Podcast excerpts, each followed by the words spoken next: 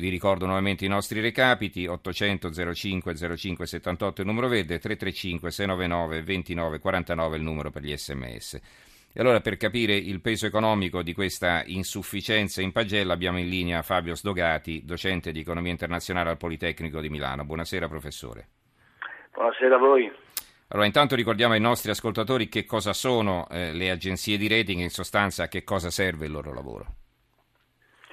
Ma le agenzie di rating sono delle imprese, sono delle aziende, il cui lavoro consiste nel fornire agli investitori delle valutazioni sullo stato economico delle imprese, delle aziende.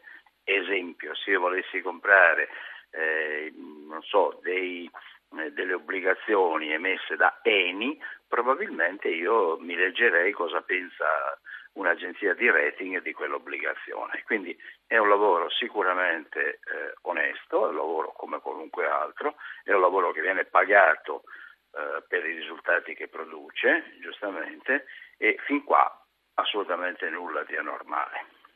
Dove arriva la anormalità? La anormalità arriva nel fatto che i eh, tesorieri, eh, i gestori di fondi, cioè coloro che decidono per esempio che titoli da tenere eh, in proprio possesso nei fondi pensione, eh, non sono liberi di agire come credono, ma hanno delle regole. Una di queste regole dice, per esempio, che possono detenere in portafoglio soltanto, soltanto titoli che siano stati valutati almeno doppia A. Insisto, questo è un esempio. Il giorno in cui un'agenzia di rating decide che quel titolo non è più doppia A ma AB, uh-huh. a quel punto noi diciamo che il titolo è stato declassato, a quel punto il gestore deve vendere quel titolo. Quindi il dramma del, del lavoro delle agenzie di rating sta in questo automatismo, questo automatismo il quale si traduce in una vendita domani, stanotte, uh-huh. quasi obbligata, di titoli del governo italiano. Uh-huh. Io ricordo perché in questo quadro così completo che lei ha tracciato citando i giornali, bisogna fare chiarezza, non si sta dando un giudizio sull'Italia, si sta dando un giudizio sul governo italiano, questa è uh-huh. un'altra cosa, sono due robe diverse. Allora, eh, professore, eh, volevo chiedere anche perché diciamo, il loro giudizio eh, viene preso in così seria considerazione, perché insomma, lei ce l'ha spiegato per quanto riguarda gli Stati, però insomma, se l'Italia è valutata eh, come un paese affidabile, siamo pur sempre una delle più grandi eh, potenze economiche del mondo, insomma si dovrebbe continuare ad avere fiducia. Tra l'altro poi quando mettiamo sul eh, mercato i nostri titoli di Stato eh, la domanda di acquisto di titoli di Stato è sempre superiore all'offerta che facciamo, insomma, che, che lo Stato italiano fa di, di, di, piazzare i suoi titoli. Ecco, quindi eh, vuol dire che la richiesta è maggiore, quindi vuol dire che diciamo, è interessante, anche se i rendimenti sono molto bassi, è interessante acquistare titoli di Stato italiani. Allora, questa seconda osservazione è assolutamente corretta, eh, nel senso che, con una specificazione però, oggi eh, le banche, eh, le società di assicurazione, i fondi pensione, anche i privati, comprano tutto a qualunque prezzo. Comprano titoli del governo tedesco, comprano titoli del governo italiano, comprano titoli del governo greco e del governo portoghese. Eh, quindi noi non dobbiamo illuderci di questo, cioè va bene che non siamo eliminati da questo gioco, va bene che siamo mm. domandati, io sono molto sì. contento ovviamente di questo, però senza farci troppe illusioni, siamo domandati perché Draghi in particolare ha immesso talmente tanta liquidità nel sistema e ha promesso di metterne talmente tanta che qualunque cosa renda anche un miserabile 1% oggi viene acquistata. Anche da me voglio dire, quindi l'atteggiamento razionale, per carità però questo oggi... Da qui a parlare di convenienza è un'altra cosa, insomma. Eh, bravo, mm. esattamente. Allora, eh, eh, veniamo un momento all'Italia, perché adesso tra l'altro c'è un'ascoltatrice che ci scrive, Rossella Lavarese, manca la fiducia nell'Italia anche se sembra che il Jobs Act vada bene. Quanto contano i fatti recenti sulla corruzione? Credo nulla perché, eh, a parte che questi giudizi vengono meditati a lungo, eh, ma poi insomma, si valuta appunto l'affidabilità del debito italiano, eh, non, non, gli scandali ma che attraversano il paese. Al 100% ciò che lei sta dicendo. Non c'è investitore estero eh, il, il, quale sia straordinariamente preoccupato delle vicende miserabili, per carità, certo. miserabili, eh, che purtroppo ci affliggono. Il problema è la capacità del governo di restituire il debito che si assume, quindi condivido quello che lei dice. Allora, facciamo un confronto internazionale, c'è il Giappone che ha un debito pari al 200% del PIL, noi siamo al 120 o poco più, e la Germania sembra che in qualche modo abbia eh, truccato forse una parola forte, beh diciamo aggiustati i conti nel senso che ufficialmente ha un debito pari all'83%, ma sembra che non conteggino nella spesa pubblica i servizi sociali e le pensioni, nel qual caso poi il debito schizzerebbe molto più in alto. Allora, questo, eh, mi ricorda le... molto, questo mi ricorda molto l'accusa che i tedeschi facevano al governo greco, eh molto, eh certo, molto certo. divertente questa cosa, se non fosse drammatica sarebbe veramente divertente. E tra l'altro poi io a, a, questa considerazione sulla quale vorrei una sua riflessione ne aggiungo un'altra, cioè eh, eh, per far abbassare questo famoso rapporto debito-PIL, eh, lo sappiamo, l'abbiamo imparato alle scuole elementari, insomma con le frazioni, è sufficiente far crescere più velocemente il denominatore, cioè il numeretto che sta di sotto, che è appunto il PIL, la ricchezza nazionale, il prodotto interno lordo, come lo vogliamo chiamare.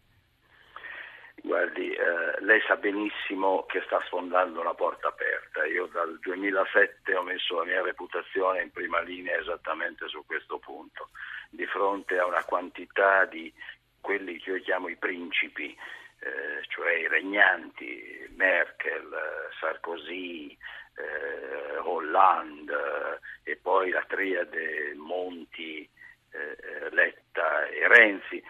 Questa gente questa gente non è stupida, io vorrei che si capisca questo, non l'ha detto in modo molto più elegante, questa gente non è stupida, questa gente sa benissimo che basterebbe la crescita, questa gente non vuole la crescita, dobbiamo dirlo, quando, quando le agenzie di rating ci dicono state crescendo poco, mm.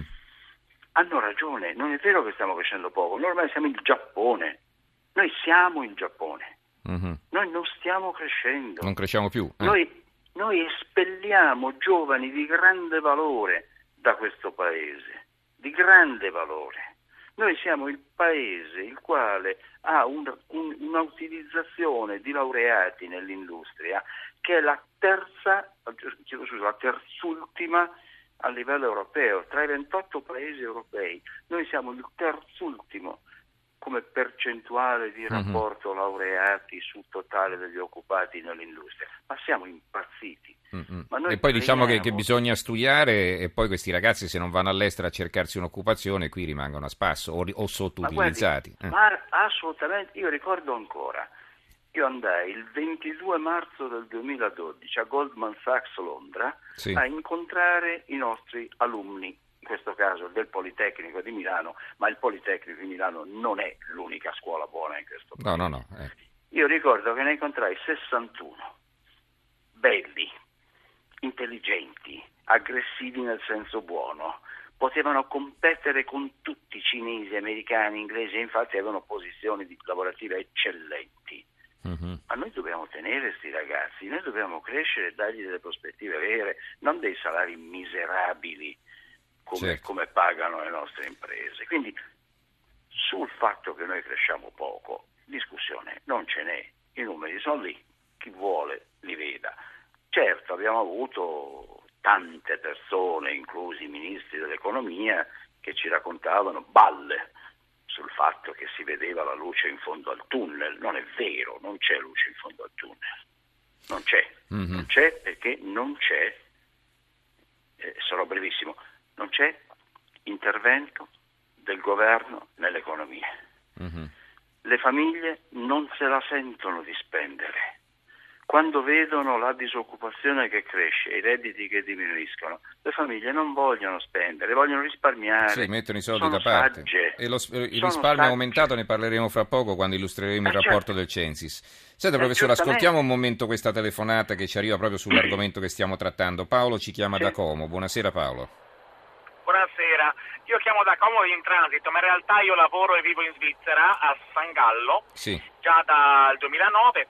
Eh, volevo intervenire sul fatto che secondo me eh, la, la non possibilità di intervenire sulla moneta è un grande freno, perché la Svizzera due anni fa il franco era fortissimo le, due stati fa era 1 a 1 con euro e, e, la, e noi in Svizzera eravamo preoccupatissimi e la banca svizzera eh, vendette tantissima valuta e in poco tempo il, il franco si svalutò e tornò a 1,20 adesso come adesso diciamo sì. e quindi questo aiutò l'economia ecco. questa possibilità l'Italia non ce l'ha ecco questo secondo me è un grave freno questo è senz'altro vero ecco. grazie Paolo per questo suo contributo torniamo, buonasera torniamo al professor Sdogati e sappiamo che noi insomma ci affidiamo un po' a quello che può fare eh, Draghi da, da, da Francoforte ma insomma Ecco, non abbiamo più questa capacità di gestire le, le, la circolazione della moneta, visto che non è più una moneta nostra, ma è una moneta europea, naturalmente.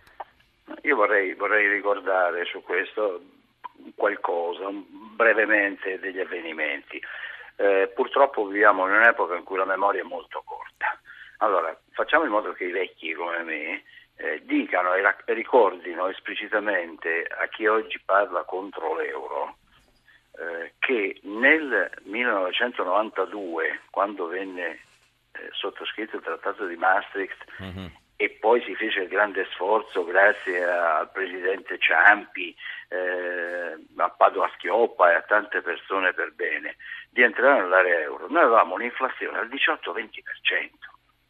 Noi mm-hmm. avevamo un, su, un, scusate, un deficit su PIL del 10,6%, 10,6%, nessuno ministro, eh, primo ministro Cirino Pomicino, nessuno al mondo ci prestava più una lira, nessuno comprava più il nostro debito, noi facemmo un'operazione criticabilissima per carità, ma per la quale dovremmo essere per sempre grati a Carlo Azeglio Ciampi eh, e, no, facevamo senz'altro un, un'operazione molto importante, forse fu trattata male, forse non avevamo però neanche la capacità di trattare per ottenere condizioni migliori, ecco, però ci siamo trovati eh, a tirare un sospiro di sollievo all'inizio e poi però, eh, data anche la nostra incapacità di, di contare sulle nostre forze, ecco, no, non avendo più quest'arma a disposizione, le difficoltà sì. si sono fatte sentire. Ecco. Sì, vero, vero, assolutamente vero sta di fatto che fino al 2007 mm-hmm. le cose andavano bene, però, e questo dobbiamo dirlo. Eh. Sì, 1999-2007 noi non avevamo enormi problemi. Sì, c'era una caduta della produttività media nelle imprese italiane, che questo no, è un segno importante della carenza dell'imprenditoria italiana, mm-hmm. per carità. Però tutti gli indicatori a cui noi guardiamo ci mostrano una convergenza degli indicatori italiani sulla media europea. Ma partivamo Bene. da sotto e stavamo piano piano convergendo. Poi nel 2007 arriva questa crisi, che è una crisi bancaria e finanziaria, non è una crisi dell'economia reale, diventerà una crisi dell'economia reale, ma inizialmente questo è. Professore, Sono le banche. Mm. Ci dobbiamo fermare perché dobbiamo cambiare argomento. Io la ringrazio eh, davvero per questo suo importante contributo e per i chiarimenti che ci ha fornito. Grazie allora al professor Sono Fabio Stogati, docente di economia internazionale al Politecnico di Milano. Grazie per essere stato con noi. Grazie e buonanotte. Allora, eh, Piero da Padova ci scrive: finalmente questo signore ci dice la verità. E Augusto da Alessandria, eh, il governo italiano non è l'Italia. Si parlava a proposito appunto del fatto che il, quello che fa il governo è valutato male, certo l'Italia è un grande paese, però insomma eh, mm, se, se, ci sono dati negativi, tutti quanti gli indicatori sono praticamente negativi e non può essere solo colpa del governo, di questo governo o del precedente come andava di moda dire. Allora, Mario da Trieste, dopo il governo Ombra le tasse sull'Ombra, ora abbiamo finalmente anche lo Stato Ombra.